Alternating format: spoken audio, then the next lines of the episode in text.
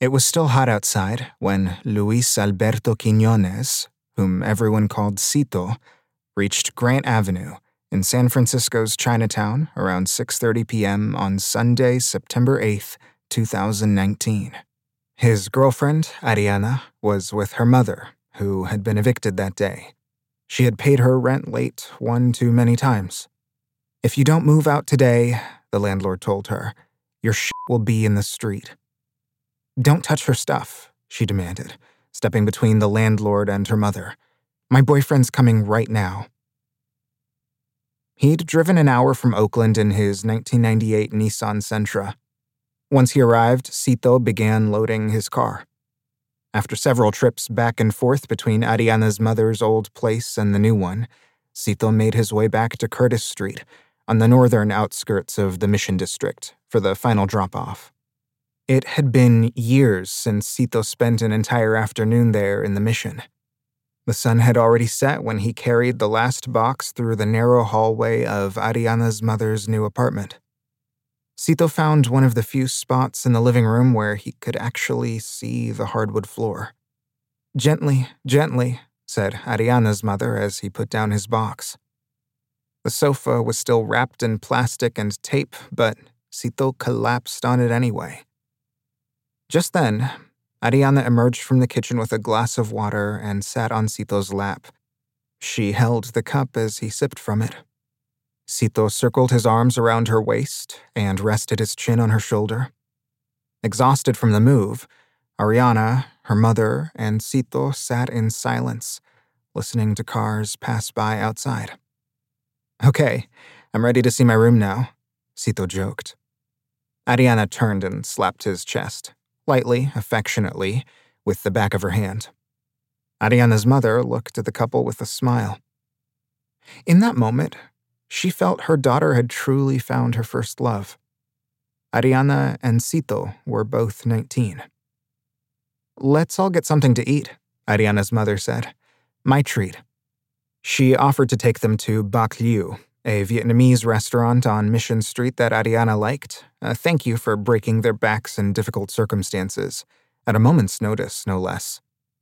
They decided that the couple would go to Ariana's place to change out of their sweaty clothes and then meet her at the restaurant in an hour.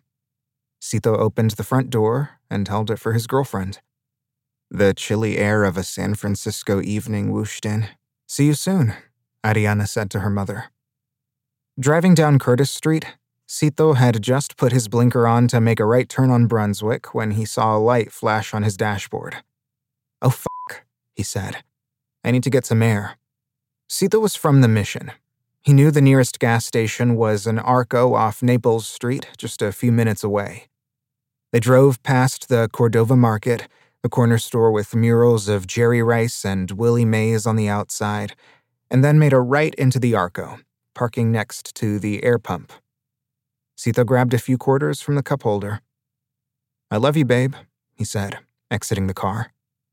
Ariana had texted her mother for the address of the restaurant, but she hadn't received a reply by the time Sito got back in the car. I'm going to call her, she told him. Sito tried to exit the Arco while a stream of cars blew by on Geneva Avenue. He made a hard right into heavy traffic, causing Ariana to drop her cell phone underneath the seat. Sito, pull over. I can't find my phone. He made the next right onto Athens and pulled over on the street of small houses. Ariana bent over in her seat, hands searching across the floorboard for her cell. Found it. Meanwhile, a person in a hooded sweatshirt stepped up to the Nissan's driver's side window. In an instant, he raised an automatic pistol to the glass and started firing. Bright muzzle flashes split the night like lightning. Despite the shattered glass raining down, Ariana could see the shooter's dark round eyes and rigid brow. Ariana pulled Sito toward her, away from the incoming fire, taking two bullets in her own arm. By the time the shooter finished, 21 cartridges had battered Sito's Nissan, inside and out. Seventeen of those bullets cut through Sito's neck, shoulder, and chest, the fusillade ripping his stomach wide open. It had never occurred to Sito that someone might have followed him that evening and watched him carry a houseplant, a flat screen TV, and a heavy dresser into Ariana's mother's new place. Nor had it occurred to him that someone might have tampered with his car's tires. But his killer had been following them for some time, just lying in wait.